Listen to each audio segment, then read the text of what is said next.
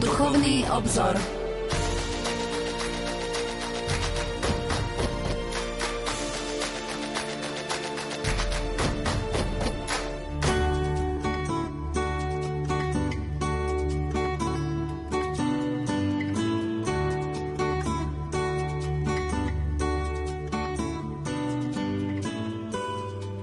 Básne Karola Strmenia kňazské ruky. Sú ruky kňaza ako ruky naše, veď tak nás učí Pavol Apoštol. Kňaz má byť jeden z nás, také sú priam, ako i tie moje úbohé, raz mocné a raz ako pribité. A predsa nie sú také. Každý kňaz, odkedy dal sa Ježišovi do rúk a v rukách nosil toho, čo ho drží, je človek premenený. Je to pestún, ako bol pestún svätý Jozef, keby. Keby tak mohol s nami hovoriť, jasnejšie od slov čisto vzájomne, ako sa rozprávajú anieli a ako kvet sa prihovára kvetu. Zľakli by sme sa ohňa v jeho očiach.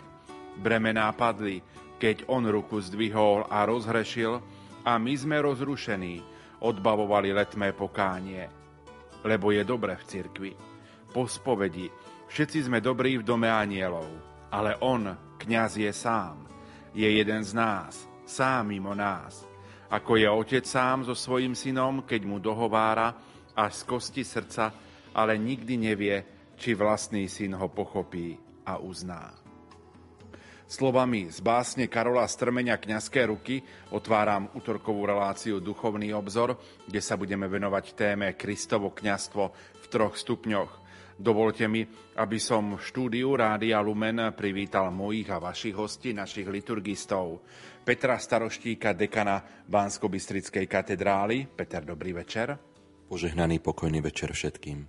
A Štefana Fábrio, fadára farnosti Žirina závodie. Štefan, dobrý večer. Všetkým prajem požehnaný útorkový večer a ďakujem ti, Pavol, za pozvanie do dnešnej relácie. Prežívame mesiac október, je to ružencový mesiac. Čo pre vás osobne, bratia, znamená modlitba posvetného ruženca? Tak je to jedna z modlitieb, ktorá ma sprevádza celý môj kňazský život, ale nie len ten, ale dá sa povedať, že od mojej mladosti, keď som sa ako chlapec naučil modliť túto modlitbu a považujem ju naozaj za vynikajúcu pomôcku, ktorú používam vždy, keď e, sa neviem a nedá sa mi nejako ináč modliť, modlím sa ruženec. Keď potrebujem možno využiť aj čas, chvíľu možno čakania, tak vtedy sa tiež modlím ruženec a inokedy zase, keď e, hľadám spôsoby, ako intenzívnejšie sa modliť, tak znovu sa modlím rúženec. Čiže rúženec je v každom ohľade pre mňa modlitba, ktorá ma sprevádza a ktorú sa veľmi rád modlím. Ja vnímam modlitbu svätého Rúženca ako, povedal by som, takú peknú kristologicko-mariologickú modlitbu, ktorá má svoje veľké miesto v nábožnosti katolíkov súčasnej doby. Aspoň takto nejako vnímam, že či už v našich farnostiach, napríklad pred svetými omšami, alebo cestou na púte, v autobuse, alebo v rodinách. Je to práve rúženec, ktorý sa najčastejšie dokážeme spoločne modliť. Rovnako samozrejme sa ho celé roky modlievam aj ja.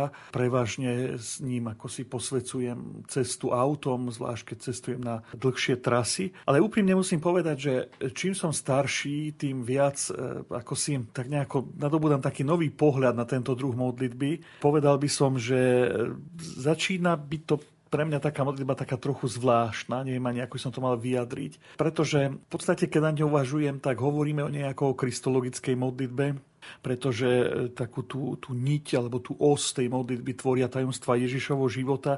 Predsa však pri ňom e, oslovujeme Božiu Matku Máriu. Je to ten typ modlitby, teda, kde, sa, kde sa niekoľkokrát dookola opakuje jeden na ten istý text. A zdá sa mi, že v tej poslednej dobe táto modlitba e, nadobúda taký, taký nový rozmer v tom zmysle, že je veľmi rozšírená a rôzne jej podoby a varianty. Ja už som sa stretol, e, okrem toho teda nazvem to normálneho ruženca, aj s ružencom samozrejme sedem bolestným, korunkou Božieho milosrdenstva, ale viem, že existuje aj korunka Archanila Michala, korunka svätého Antona, existuje ruženec k svetým ranám, existuje medžugorský ruženec, rúženec, existuje rúženec Najsvetejšej Trojice a tak ďalej a tak ďalej. A priznám sa, že toto už trochu takej tej mojej duchovnosti a mojej duchovnej ceste nie, že nepasuje, ale e, ne, neviem k tomu už zaujať nejaký taký postoj, zvlášť ak vnímam to, že u mnohých našich veriacich je to doslova také predbiehanie sa v tom, že kto koľko ružencov má, kto koľko ružencov pozná, kto koľko ružencov počas dňa odriekol, teda pomodlil sa, že jedný jeden, ďalší všetci, všetky štyri, ďalší ešte aj popri tom aj taký, aj onaký.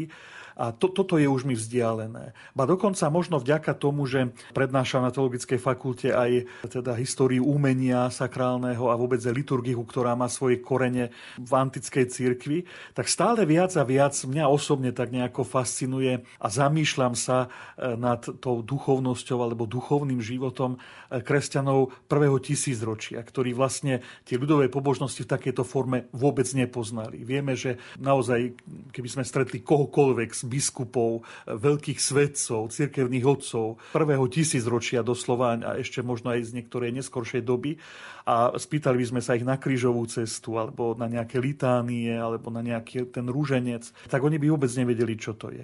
A napriek tomu to boli ľudia, ktorí vieru mali, ktorí svoju duchovnosť žili, ktorí pre vieru dokázali umierať. A práve, práve tento fakt takého toho akéhosi e, oslobodenia sa od všetkých tých ľudových pobožností ma začína stále viac a viac fascinovať a kladiem si otázku, že, že na čom teda naša viera vlastne stojí. A prichádzam k jednoznačnému záveru, že, že asi to celkom nie je to množstvo ľudových pobožností, ktoré do nášho života vstúpili, čím vôbec nechcem povedať, že nemám k ním úctu, že sám sa ich nemodlím a že nevnímam a nevidím ich význam a ich úlohu nábožnosti súčasnej doby.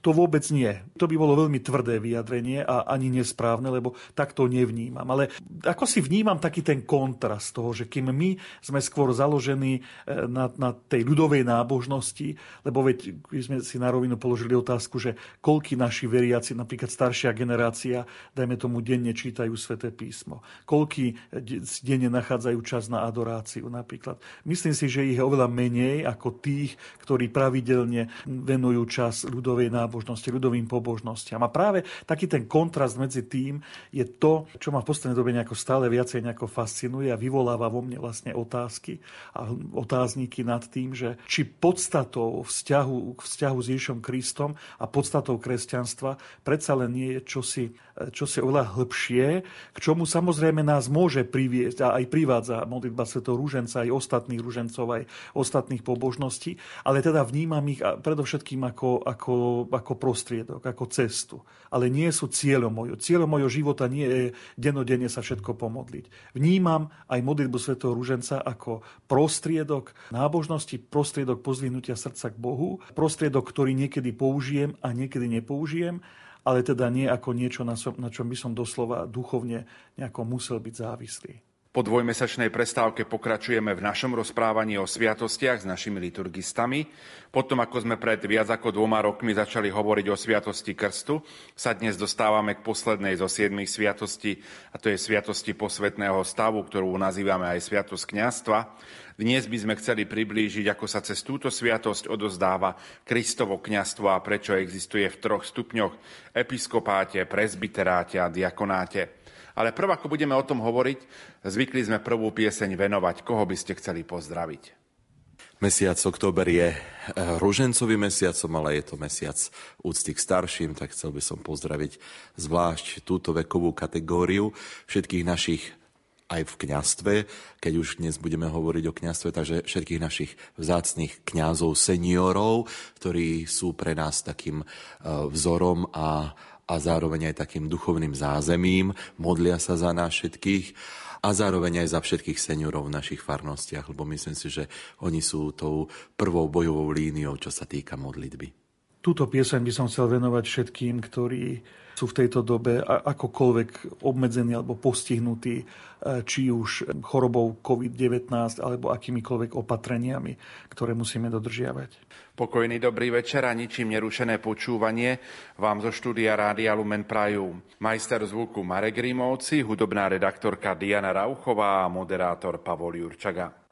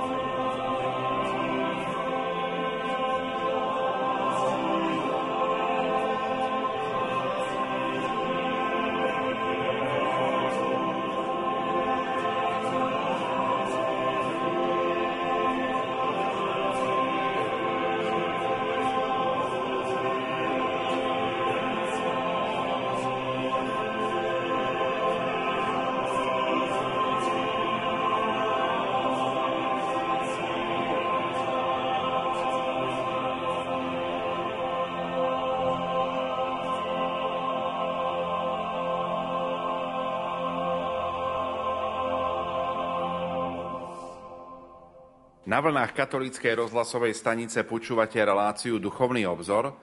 Našimi hostiami sú naši liturgisti Peter Staroštík a Štefan Fábry. Vždy, keď hovoríme o pánu Ježišovi v súvise so sviatosťou kňastva, hovoríme, že je kňazom, dokonca veľkňazom. Čo to znamená? Nepatril predsa do kňazskej Áronovej triedy, ani nevykonával úlohy kňaza v Jeruzalemskom chráme. Máš pravdu, Pavol. Ježiš Kristus má od dávna titul kňaz alebo veľkňaz, alebo dokonca najvyšší a väčší kňaz, ako znie názov nedávno zavedeného nového sviatku. Ak chceme teda odpovedať na túto otázku, tak spýtajme sa najprv, čo vlastne pojem kňaz znamená. V grečnine nájdeme pojem hiereus od slova hieros, čo znamená svetý. V latinčine je to v podstate rovnako a je to vlastne vyjadrené v pojme sacerdos od slova sacer, čo tiež rovnako znamená svetý. Tak tieto oba pojmy poukazujú na svetosť ako vlastnosť božstva. A preto sa týmto slovom označoval predovšetkým ten, kto bol ustanovený za prostredníka medzi božstvom a spoločenstvom, ktoré vykonáva nejaký kult. No a keďže základom viery nás kresťanov je nielen viera v to, že Ježiš Kristus je Boží syn a spasiteľ, ale aj to, že je jediným dokonalým prostredníkom medzi nami a Otcom na jednej strane a že práve On priniesol jedinú pravú obetu, keď obetoval sám seba. Na strane druhej veríme rovnako, že označenie kňaz v tom absolútnom zmysle patrí jedine jemu. A môžeme povedať, že naozaj práve jemu patrí toto označenie. Že sám Boh Otec ho posiela na svet ako kňaza a preto, aby naplnil kňazské poslanie.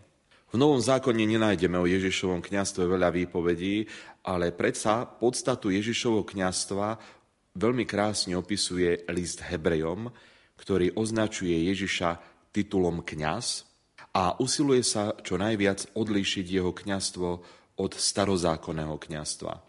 A to v niekoľkých rovinách. Pozrieme sa na to. Hneď na prvom mieste je to, že Kristus nepochádza z Lévieho kňazského kmeňa, ale z Júdovho. Potom, že je veľkňazom nie podľa rádu Árona, ale Melchizedecha. A nakoniec, na rozdiel od starozákonných veľkňazov, nepriniesol obetu v Jeruzalemskom chráme, ale na kríži. A to raz a navždy otvoril pre nás všetkých cestu do pravej svetine, na rozdiel od svetine v Jeruzalemskom chráme, do ktorej nemohol vstúpiť nik iba veľkňaz. Ježiš teda nikdy nevystupoval v pozícii starozákonného kňaza. Skôr vystupoval v pozícii proroka a učiteľa. Napriek tomu Ježišovi učeníci od samého počiatku vnímali jeho konanie ústiace do udalosti poslednej večere ako novú obetu, novú zmluvu medzi Bohom a ľuďmi a tým aj novú podobu kňastva a kňazskej služby, ktorá spočíva práve v tom príkaze, keď pri poslednej večeri hovorí, toto robte na moju pamiatku. Ježiša teda vnímali ako kňaza a obetu. A to v úplne novej rovine, ako to potvrdzuje list Hebrejom, keď čítame v 9. kapitole, skrze väčšného ducha sám seba priniesol Bohu na obetu bez poškvrny. A všetci kresťanskí kňazi teda majú podiel na tomto kňastve Ježiša Krista. Áno, je to tak. A to nielen tým, že majú účasť na slavení jeho obety, ktorá sa sprítomňuje práve pri slávení Eucharistie, a to robia kňazi v mene, alebo lepšie v osobe Ježiša Krista, teda in persona Christi, tak to voláme latinským názvom, ale aj úlohou spravovať a viesť církev. Už počiatkom druhého storočia sa v cirkvi usporiadali stupne nositeľov tohto úradu a tejto služby do takej podoby, ako ich poznáme dnes. Biskupy, a to je vyjadrené greckým slovom episkopos, doslova znamená dozorca alebo správca, sú teda správcami cirkevných spoločenstiev v spolupráci s presbytermi. A to je zase od slova presbyteros, čo znamená starší. Ale nie sú vnívaní ani ako prostredníci medzi Bohom a ľuďmi, ani kňazmi v historickom kontexte, tak ako sa to vnímalo napríklad v starom zákone, sú ustanovení Duchom Svetým, aby sa starali o Božiu církev, ktorú im zveril Ježiš Kristus. Zároveň sú nástupcami apoštolov a v cirkvi vykonávajú službu jej neviditeľnej hlavy Krista. K ním sa v treťom stupni účasti na tejto službe pripájajú diakoni. A to je zase z greckého slova diakonos, čo znamená služobník. No a títo zase konajú najmä službu slova charity. A tak teda táto kňazská služba, keď o ňoj hovoríme, je v cirkvi viditeľná predovšetkým v ohlasovaní Evanielia a v predsedaní liturgie, teda spoločnej bohoslužby, v ktorej na prvom mieste vyniká slávenie Eucharistie. Ale samozrejme aj v každej službe spoločenstvu kresťanov, keď vlastne kňazi dnes konajú to, čo predtým konal sám Pán Ježiš Kristus. Štefan, ako je táto služba odozdávaná ako príjmaná? Vieme, že apoštolov si vyvolil sám Ježiš a poverili ich rôznymi úlohami, napríklad krstiť, odpúšťať hriechy, zvestovať evanielium, uzdravovať chorých a podobne. Tak ako vo všetkom inom, aj v tomto platí, že každý úrad musí byť niekým nesený, teda vykonávaný, a zároveň niekým niekomu odovzdaný. V prípade kňastva, o ktorom hovoríme, môžeme vnímať jednoduchú postupnosť. Ako sme už povedali, Ježiš Kristus, Boží syn, sa stal kňazom tým, že naplnil vôľu Otca, stať sa vykupiteľom ľudstva, teda prinesením jedinej a dokonalej obety a tým, že bol a stále je jediným prostredníkom medzi nami a Bohom. On si vyvolil 12 apoštolov a poveril ich vedením novozákonného Božieho ľudu, teda cirkvi. Treba povedať, že v čase po Ježišovom na nebo vstúpení e, mali v prvotnej cirkvi veľké miesto aj charizmy, teda e, osobitné dary, ktoré Duch Svetý vylieval na niektorých a to práve preto, aby slúžili na budovanie církvy. Vlastne v prvotnej cirkvi vnímame teda 12 apoštolov ako tých inštitucionalizovaných, by som povedal oficiálne poverených Ježišom Kristom pre túto úlohu a zároveň ešte inú skupinu, tých, ktorí boli obdarovaní e, rôznymi darmi Ducha Svetého. Jedni i druhí slúžili vlastne budovaniu církvy, budovaniu e, spoločenstva kresťanov. Ale e, historický vývoj viedol k tomu, že na prelome prvého a druhého storočia v mnohých cirkevných spoločenstvách ustupuje tá rôznosť chariziem do úzadia a do popredia sa dostávajú služobné úrady, ktoré sa podielali na vedení jednotlivých cirkevných obcí.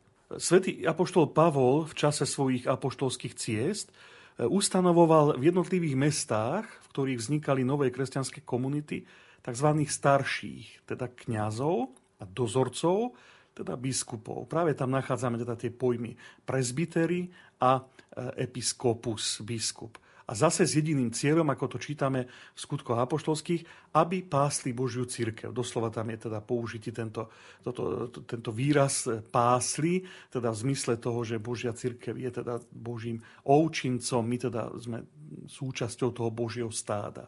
No a ako ich ustanovoval? Tak v spojitosti s jeho učeníkom a spolupracovníkom svätým Timotejom sa spomína gesto vkladania oboch rúk. Nájdeme to v druhom liste Timotejovi, hneď v prvej kapitole, v šiestom verši, kde Pavol píše Preto ti pripomínam, aby si roznecoval Boží dar, ktorý je v tebe prostredníctvom vkladania mojich rúk. A neskôr mu pripomína, nezanedbávaj dar, ktorý je v tebe a ktorý si dostal skrze proroctvo vkladaním rúk starších. To je zase v prvom liste Timotejovi v 4. kapitole 14. verš.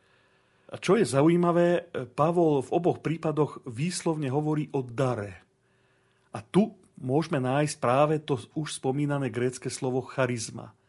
Teda vkladanie rúk je už vnímané nielen ako odovzdanie moci, ako to bolo v starom zákone, ale aj ako odovzdanie charizmy, Božieho daru. A tu sa ukazuje účasť na Kristovom kňastve. Pôvodcami darov potrebných na službu cirkvi teda nie sú ľudia, a ani apoštoli a neskôr biskupy, ale Boh. No odovzdávanie týchto darov sa deje vkladaním rúk, a teda prostredníctvom ľudí. Nájdeme to aj na iných miestach, napríklad e, pri voľbe diakonov. Skutky apoštolov píšu, že pred apoštolov bolo najprv predvedených sedem osvedčených mužov a oni sa následne nad nimi modlili a vkladali na nich ruky. Podobne, keď církev v Antiochii posiela Barnabáša a Šavla na misiu, predstavení sa postili, modlili sa a vložili na nich ruky. Skutky Apoštolov 13. kapitola. Toto sú teda podstatné znaky odovzdávania účasti na Kristovom kňastve v podstate dodnes. Modlitba a vkladanie rúk predstavených, teda biskupov. Spomíname teda trojaký úrad biskupov, kňazov, teda starších a diakonov a medzi nimi je istý hierarchický vzťah. Tak toto ustanovil sám Ježiš, či neskoršia církev? Ako sme už teda povedali, kňastvo, tak ako ho chápeme dnes, teda hovoríme o tzv. novozákonom alebo kresťanskom kňastve, ustanovil sám pán Ježiš. No z textov Nového zákona je zrejme, že v ranokresťanských spoločenstvách existovali nezávisle od seba dve rôzne hierarchické formy. Takže v cirkevných spoločenstvách, ustanovovaných najmä svätým Pavlom, nachádzame biskupa ako toho, ktorý je správcom cirkevnej obce, pričom jeho najbližšími spolupracovníkmi sú diakoni.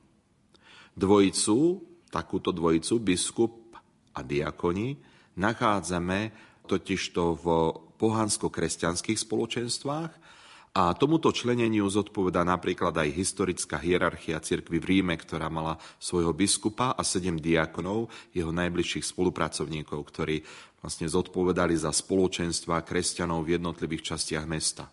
Takéto usporiadanie dokazujú aj viaceré spisy ranej cirkvi, napríklad Klementov list alebo Hermasov pastier, ktoré síce spomínajú všetky tri stupne predstavených jednotlivých spoločenstiev, teda biskupov, prezbiterov a diakonov, ale nikdy nie biskupov spolu s prezbitermi. Spoločenstva židokresťanského pôvodu zase môžeme nazvať prezbiterálne, pretože v nich medzi biskupom ako veľkňazom a diakonmi stoja práve prezbitery, ktorí vykonávali podobnú službu ako biskupy, ale nie v plnosti kňastva, teda vždy v závislosti od biskupa a v podriadenosti biskupovi. Geografické a ani časové ohraničenie jednotlivých foriem nepoznáme. Až svätý Ignác Antiochísky menuje prezbiterov popri biskupovi, väčšinou medzi biskupom a diakonmi, a tu pravdepodobne vzniká tento známy hierarchický poriadok. Biskup, jeden, tzv. monoepiskopát, prezbitery a diakoni. Diakoni tak síce stoja na okraji hierarchie medzi prezbitermi, ale zostávajú výnimočnými služobníkmi biskupa. Teda bez ohľadu na to, či cirkevnú obec spravoval biskup spolu s diakonmi a prezbiteri boli vnímaní ako predlžená ruka biskupa v správe tých menších cirkevných spoločenstiev, predovšetkým to bolo na vidieku, alebo nachádzame potom tú klasickú trojitu, hierarchickú štruktúru, Sviatostný služobný úrad znamená, že tak biskupy, ako aj prezbitéri a diakoni sú vnímaní ako znamenia a nástroje Ježiša Krista, ktorý prorocky, pastiersky a kňazsky pôsobí v cirkvi práve prostredníctvom tejto ich služby. My si v tejto chvíli opäť trochu zahráme a po pesničke budeme v našom rozprávaní pokračovať.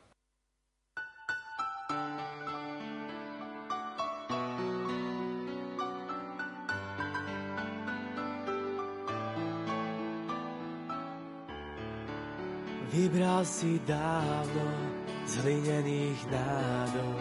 Nechápem, pán môj, prečo práve tu moju. Vieš, v mojom srdci bol si už dávno a v mojich plánoch skôr než si dýchal. Bol si mi zasvetený, to nikdy nepochopíš, len môžeš prijať ako dar. Ja svoje dar.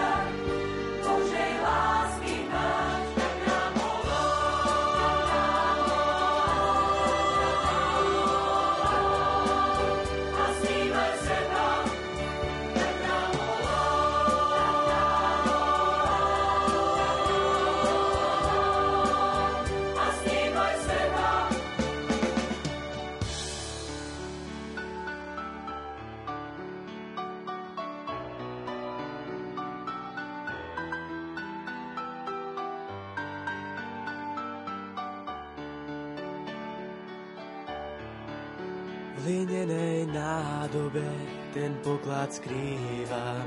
Po svojich ľudských laniach denne objímam Boha. Dal si mi áno, s láskou i bázňou. Odovzdal si sa celý na dláške katedrály. I ja sa tebe dávam, odpúšťam, požehnávam na pokyn tvojich kniazských slov. Ja svoje dávam.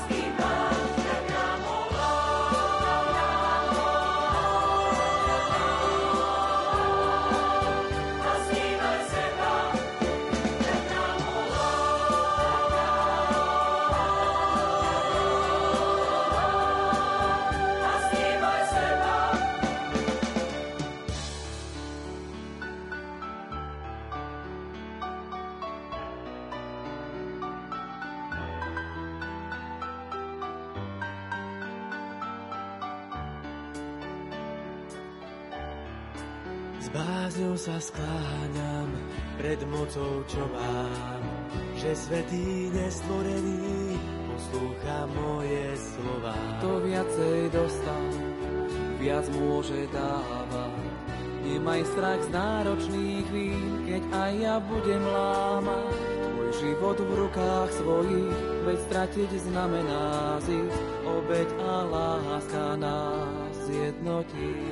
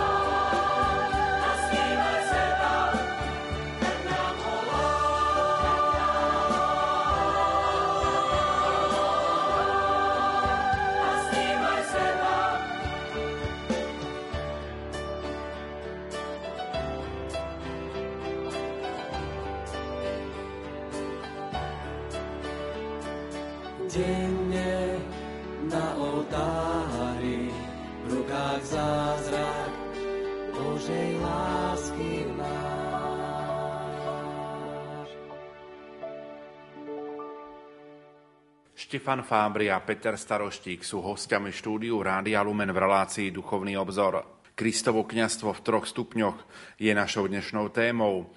Keby sme sa v rozprávaní presunuli do súčasnosti, ako by sme mohli charakterizovať službu týchto trojakých príjimateľov sviatosného posvetného stavu, biskupov, prezbiterov a diakonov?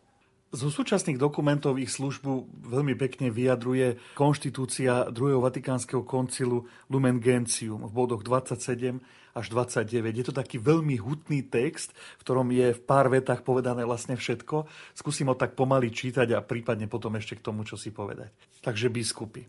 Spravujú partikulárne cirkvy, ktoré sú im zverené ako Kristovi zástupcovia a splnomocnenci, radami, odporúčaniami a príkladom, ako aj autoritou a posvetnou mocou, ktorú však používajú iba na to, aby vzdelávali svoje stádo v pravde a vo svetosti, nezabúdajúc, že kto je väčší, má byť ako menší a kto je predstavený, byť ako služobník. To je veľmi, veľmi krásny text, ktorý poukazuje na to, že hoci v našich, očiach sa nám môže zdať, že biskupy sú vyznačení, čo aj naozaj sú, ale teda nie je to honor taký nejaký svetský, alebo honor, v ktorom by sa mali povyšovať nad iných. Práve naopak, mali by v láske slúžiť, a tam sme to pekne počuli, radami, odporúčaniami, príkladom, autoritou a posvetnou mocou. Čítam ďalej. Táto moc, ktorú vykonávajú osobne v Kristovom mene, je vlastná, riadna a bezprostredná, hoci jej vykonávanie nakoniec riadi najvyššia autorita cirkvy, ktorá ju môže do určitej miery obmedziť, majúc na zreteli dobro cirkvi a veriacich. Cile tejto moci majú biskupy sveté právo a povinnosť pred Bohom vynášať zákony pre svojich podriadených, súdiť ich a upravovať všetko, čo sa týka kultu a apoštolátu. Biskupom sa zveruje celá pastierská služba, čiže stála a pravidelná starosť o ich stádo, preto sa nemajú pokladať za námestníkov rímskych veľkňazov, veď majú svoju vlastnú právomoc a celkom správne sa nazývajú arcipastiermi zvereného ľudu. K tomuto poviem len toľko, že nemôžeme vnímať biskupov v tej hierarchii cirkvy, ako keby boli podriadení pápežovi, rímskému biskupovi, pretože hoci má nejakú právomoc v tom zmysle, ako sme to počuli, že pre dobro cirkvy a veriacich napríklad biskupa niekedy vymenúva, niekedy prekladá, niekedy žiaľ aj musí odvolať z úradu a tak ďalej, ale v konečnom dôsledku aj on je biskup, tak, ako sú biskupy všetci ostatní. To znamená, že e, naozaj církev potvrdzuje to, že biskup je riadným pastierom svojej diecézy a všetkých, ktorí sú mu zverení. Teda nie je len akoby vysunutá ruka e, rímskeho biskupa pápeža. To tak nie je, pretože ten vzťah medzi nimi je úplne iný. Nie nejakej, v nejakej podriadenosti, čo sa týka vykonávania kňazského úradu. Čo sa týka kňazov, prezbiterov, podľa stupňa svojej služby majú účasť na poslaní jediného prostredníka Krista a všetkým ohlasujú Božie slovo. Svoje posvetné poslanie vykonávajú predovšetkým v eucharistickom kulte alebo zhromaždení, kde konajú v osobe Krista a ohlasujú jeho tajomstvo a tak spájajú prosby veriacich s obetou ich hlavy. V obete svätej Jomše sprítomňujú a aplikujú až do pánovho príchodu, jedinú obetu nového zákona, čiže obetu Krista, ktorý raz a navždy sám seba priniesol Otcovi ako obeď bez poškvrny. Kajúcim alebo chorým veriacim preukazujú vrcholnú službu zmierenia a úľavy a predkladajú Bohu Otcovi potreby a modlitby veriacich. V medziach svojej moci vykonávajú poslanie Krista, hlavy a pastiera, a zhromažďujú Božiu rodinu ako v jednom duchu zmýšľajúcich bratov a skrze Krista ju v duchu privádzajú k Bohu Otcovi, ktorému sa uprostred svojho stáda kláňajú v duchu a pravde. Napokon sa venujú kázaniu a vyučovaniu, pričom veria v to, čo čítali v pánovom zákone a o čom rozímali, učia podľa svojej viery a správajú sa podľa svojho učenia. Opäť veľmi pekný text, ktorý hovorí o tom, že služba kňazov je akoby v tej bezprostrednej blízkosti veriacich. Keď to porovnáme s biskupom, ktorý je takisto kňazom a takisto vlastne vykonáva tú základnú pasierskú a hlavnú pasierskú službu v diecéze, predsa biskup je jeden, diecéza je veľká, takže naozaj v tomto prípade už môžeme kňazov vnímať ako predlženú ruku biskupa kňazov, ktorí vykonávajú kňazskú službu, ohlasujú Božie slovo, vysluhujú sviatosti, sú na blízku veriacich a všetko, čo konajú, konajú z poverenia biskupa. Ten záver je veľmi pekný, že venujú sa kázaniu a vyučovaniu, aj to je dôležitá úloha kňaza. A teraz, že veria v to, čo čítali v pánovom zákone a o čom rozímali, učia podľa viery a správajú sa podľa učenia. Takže to sú také slovné hračky, ale naozaj veľmi pekné. No a čo sa týka diakonov, na nižšom stupni hierarchie sú diakoni, na ktorých sa vkladajú ruky nie na kňastvo, ale na službu. Posilnení sviatosnou milosťou slúžia Božiemu ľudu v spoločenstve s biskupom a jeho prezbitériom, pri slávení Božích tajomstiev, kázaní Božieho slova a pri skutkoch lásky. Z tohto textu teda vidíme, že diakon je najbližším spolupracovníkom biskupa a kňazov, a to v tých troch rovinách. V slávení Božích tajomstiev, v kázaní Božieho slova a v skutkoch lásky. A čítam ďalej. Úlohou diakona je, podľa toho, ako mu to určí zodpovedná cirkevná vrchnosť, slávnostným spôsobom vysluhovať krst, uchovávať a rozdávať Eucharistiu, asistovať v mene cirkvi pri uzatváraní manželstva a požehnávať ho, prinášať zomierajúcim sveté príjmanie, teda viatikum, čítať veriacim sveté písmo, vzdelávať a povzbudzovať ľud, viesť pobožnosti a modlitby veriacich, vysluhovať sveteniny, konať smútočné a pohrebné obrady. V podstate v porovnaní s kňazskou službou diakoni, keď to tak ľudovo poviem, robia všetko, okrem toho, že neslávia Eucharistiu, keďže ako sme počuli, nie sú na nich vkladané ruky pre kňastvo, ale pre obetu, a rovnako nevysluhujú sviatosť pokánia, pretože odpúšťať hriechy je naozaj rezervované apoštolom, v prvom rade biskupom a potom biskup dáva každému kňazovi tzv. delegáciu preto, aby mohol spovedať. Teda tú moc odpúšťať hriechy dostáva kňaz vysviackou, ale nemôže ju používať bez osobitného mandátu biskupa. A to znamená, že táto služba je bytostne spojená s kňastvom a preto ani toto diakoni nemôžu robiť. Dočítam, diakoni, ktorí sa venujú charitatívnym a administratívnym povinnostiam a pamätajúc na slova blahoslaveného Polikarpa, nech sú milosrdní, pracovití, kráčajúci v pravde pána, ktorý sa stal sluhom všetkých. Spomínali ste pri svetom Timotejovi, že vkladaním rúk dostal daria charizmy – a svätý Pavol mu pripomínal, aby ich rozvíjal. Vieme popísať, aké konkrétne dary udeluje Duch Svetý tým, ktorí príjmajú posvetnú vysviacku v jej troch stupňoch? Tak na prvom mieste treba povedať, že podľa učenia cirkvy sviatosť posvetného stavu vtláča rovnako ako krst a takisto aj birmovanie nezmázateľný znak, teda tzv. charakter.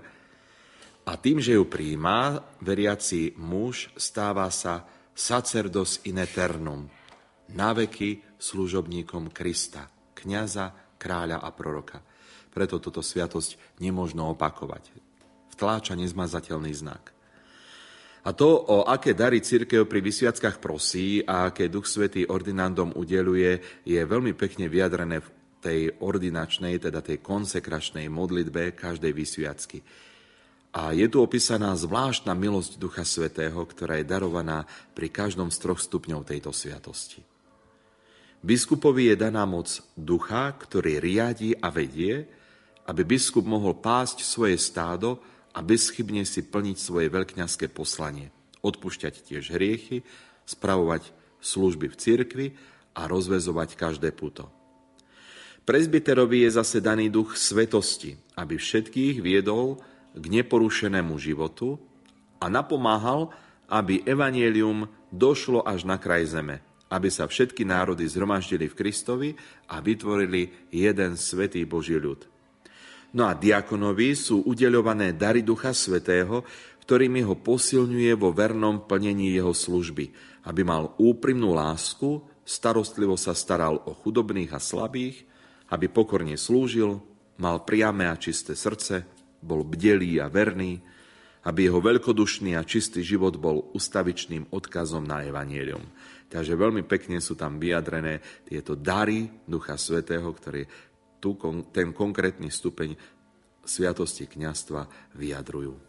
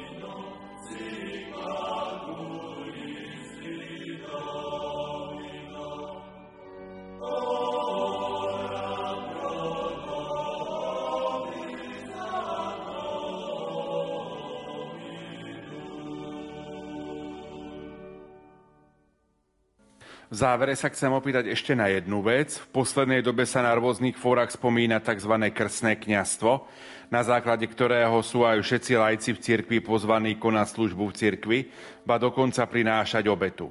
Čo to je to krstné kňastvo a aký je vzťah medzi ním a sviatosným kňastvom? Touto témou, okrem niektorých iných, sa zaoberá aj veľmi zaujímavý dokument cirkvy z roku 1997, na ktorom spolupracovali viaceré kongregácie a pápežské rady a má taký veľmi zaujímavý názov. Pokyny na riešenie niektorých otázok spolupráce laických veriacich zameranej na kňazskú službu. Ten dokument teda hovorí o tom, ako majú laici spolupracovať s kňazmi a práve v tej rovine, kde vlastne vykonávajú úlohy svojho krstného kňastva. Takže najprv povedzme, čo sa pojmom krstné kňastvo myslí a potom, aký je rozdiel medzi ním a sviatostným kňastvom. Katechizmus katolíckej cirkvi v bode 1141 píše Zhromaždenie, ktoré slávi liturgiu, je spoločenstvo pokrstených, ktorí sú znovu zrodením v krste a pomazaním Ducha Svetého posvetení na duchovný dom a sveté kňastvo, aby ako kresťania celou svojou činnosťou prinášali duchovné obety. Toto spoločné kňastvo je kňastvo Krista, jediného kňaza, na ktorom majú účasť všetky jeho údy. Čo to teda znamená? Krstné kňastvo je služba Ježiša Krista, ktorá, ako sme už naznačili, spočíva v rôznych rovinách. V posvedcovaní človeka, v ohlasovaní evanielia a pokánia, v zjavovaní lásky Otca tomuto svetu, v službe chudobným a núdznym a tak ďalej a tak ďalej. K tejto službe sú pozvaní všetci, ktorí nasledujú Ježiša Krista a krstom sa k nemu pričlenili a pripodobnili sa mu. Ako hovorí katechizmus, každý, kto je pokrstený, je pozvaný prinášať duchovné obety. A to sa týka tak liturgie, ako bežného kresťanského života. Teda to krstné kňastvo je vlastne účasť na službe Ježiša Krista, ktorú každý kresťan vykonáva práve preto, že je pokrstený a že sa pripodobnil Ježišovi. Teda má robiť to, čo robil sám Ježiš. A spomínaný dokument upresňuje aj vzťah medzi týmto kňastvom všetkých pokrstených a tých, ktorí prijali sviatostnú vysviacku, teda prijali tzv. služobné kňastvo. Všeobecné kňastvo veriacich a kňastvo služobné, čiže hierarchické, i keď sa od seba líšia podstatne a nie iba stupňom, predsa navzájom súvisia, lebo jedno i druhé má svojím osobitným spôsobom účasť na jedinom Kristovom kňastve. Lebo kňaz z povolania, posvetnou mocou, ktorou je obdarený, stvárňuje a vedie kňazský ľud, prináša v Kristovo mene eucharistickú obetu a predkladajú Bohu v mene všetkého ľudu. Veriaci zas mocou svojho kráľovského kňastva spolu účinkujú na eucharistickej obete a vykonávajú ho príjmaním sviatostí, modlitbami a vzdávaním vďaky, svedectvom svetého života, seba zapieraním a činorodou láskou. Hlavný rozdiel medzi všeobecným a služobným kňastvom sa nenachádza teda v Kristovom kňastve, pretože to je iba jedno, a ani nie vo svetosti, ku ktorej sa povolávajú všetci veriaci, tak laici ako kňazi. Rozdiel medzi nimi spočíva e, v spôsobe účasti na Kristovom kňastve. Kým všeobecné kňastvo sa uskutočňuje predovšetkým vzmáním sa alebo vzrastom krstnej milosti, služobné kňastvo stojí v službe všeobecnému kňastvu pretože je zacielené na vzrast krstnej milosti všetkých kresťanov. Toľko dokument. A jednoducho by sme mohli povedať, krstné kňastvo spočíva v tom, aby každý kresťan službou lásky, modlitbou a obetou dozrieval vo svetosti a sviatostné kňastvo má napomáhať tento cieľ vysluhovaním sviatostí, sprostredkovaním požehnaní a ohlasovaním Božieho slova. A katechizmus katolíckej cirkvi dodáva, služobné kňastvo je jedným z prostriedkov, ktorými Kristus neprestajne buduje a vedie svoju cirkev.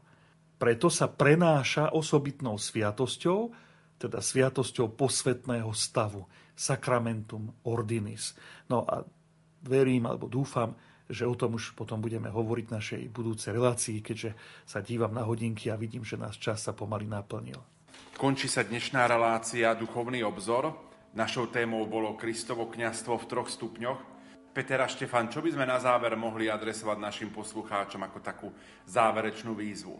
Hádam aj to, aby sa za biskupov, kňazov a diakonov naši poslucháči, tak ako aj my modlili. No, presne to som chcel Malko povedať, lebo zveriť sa do modlitieb našich drahých bratov a sestier, myslím si, že je aj takou našou službou. Oni sú v našich modlitbách, v tej našej naozaj každodennej modlitbe cirkvi, aj v tých osobných modlitbách.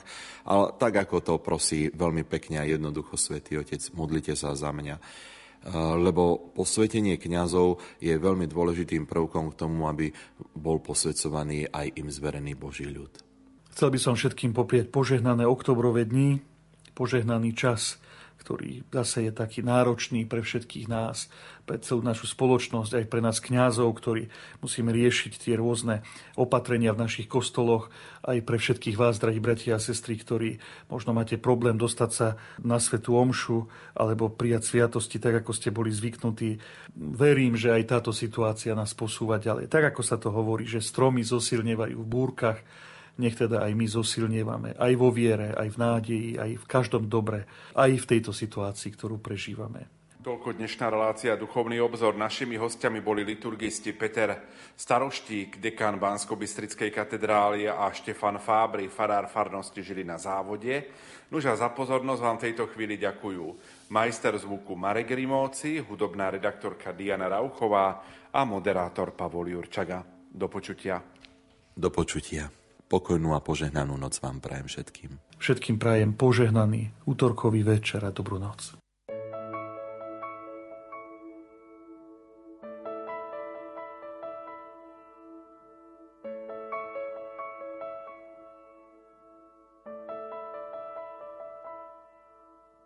Život svoj ti odozdám, lebo